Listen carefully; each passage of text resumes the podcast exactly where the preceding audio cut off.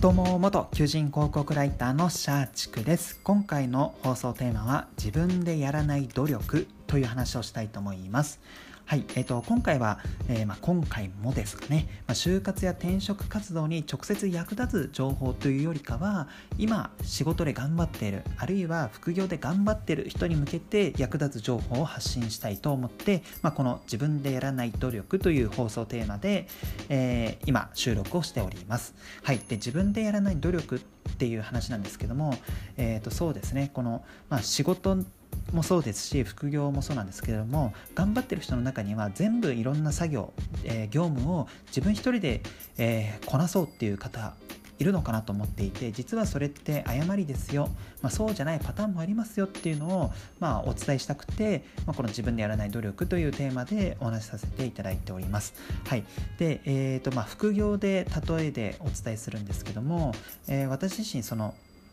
え副業でブログの運営をしているんですけども、えーと、かつては結構自分一人で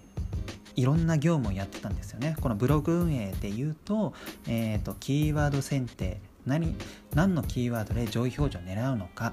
っていう作業だったりとか、まあ、そのキーワード選定っていう作業だったりとかそのキーワードが定まったらじゃあ競合分析をして、えー、どういったコンテンツだったら上位表示できるのかどうかあとは検索しているキーユーザーに対してどんな価値を提供できるのかっていうのを考え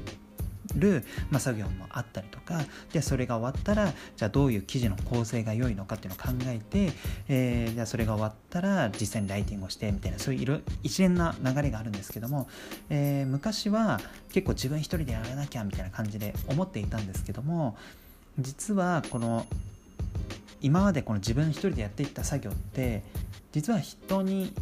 やっていただくことも可能だったりするわけですよね。例えばその記事の作成ライティング業務自体はこのライターに依頼すればできちゃったりする部分もあるんですよ。もちろんそのどんな記事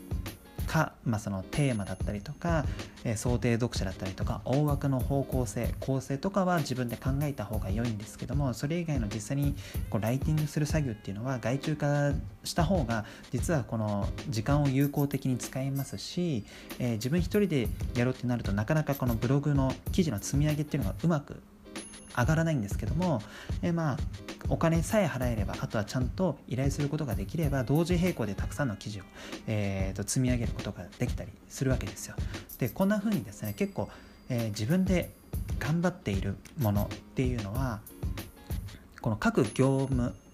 あとは各作業工程を分解してみると実はこれって人に依頼すればできるんじゃねとかあとは何かツールを使えばもっと短縮できるんじゃないかみたいなところあったりするんですよね。はい、で今回はブログの運営ですごい例え話をしたんですけども仕事においても何か自分の作業やってるものに関してツールを導入すればもっとこの簡単にあるいは正確にできるんじゃないかとかあとはこの作業って俺がやんなくてもよくねみたいな。えーとまあ、同僚に依頼するのは難しいかもしれないんですけどもアルバイトの方に依頼するとか、まあ、こうあるいは後輩の方に依頼するとか、まあ、そういった形でどんどんこの自分で頑張らなくて良いものをなんか見つけてそれを人の仕事として依頼するみたいな感じでやると意外とその仕事がうまくいったりあるいは、えーとまあ、仕事で言うと本業の仕事とかで言うと,、えーとまあ、そういった自分にしかできない仕事を、えーと、この例えば1日8時間労働の中で、えー、比率として上げることができれば結果的に、えー、会社内での何でしょうこのパフォーマンスも自分だけ自分にしかできない仕事をこの発揮することができるので、まあ、評価が上がったりとか自分の経験値が積めたりしたりするわけですよ。はい、これを全部一人で今任されてる仕事を全部やるってなるといろんな雑務とかもあって実はこれ誰でもできるような仕事を何か自分がすごく頑張ってやってしまっていた部分もあったりしてそれがなんかあんまり頑張ってる割には評価されないっていうオチになったりもするわけですので、まあ、ぜひですねこの仕事を頑張ってる方あるいは副業で頑張ってる方え、ー、とまあ頑張るのはすごく良いんですけども実はそれって人に頼めばよくないですかっていうところで、まあ、自分でやらない部分っていうのもあったりするので、えー、そうですねこの今努力して頑張ってる方はですね特にこの自分でやらないっていう何かこの意思決定というか自分でやらないようにするにはどうすればよいのかっていうそこの部分に何かこの注力、まあ、そこの部分にまあ、努力を捧げるみたいな、えー、考え方も、えー、持った方が、まあ、仕事もうまくいきますし副業だったら、まあ、ブログの例えで言うと、まあ、記事の積み上げがうまくいって、まあ、収益化がどんどん早まったりとか、まあ、金額が上がったりしますので是非ですねこの頑張ってる方はその頑張りは良いんですけども、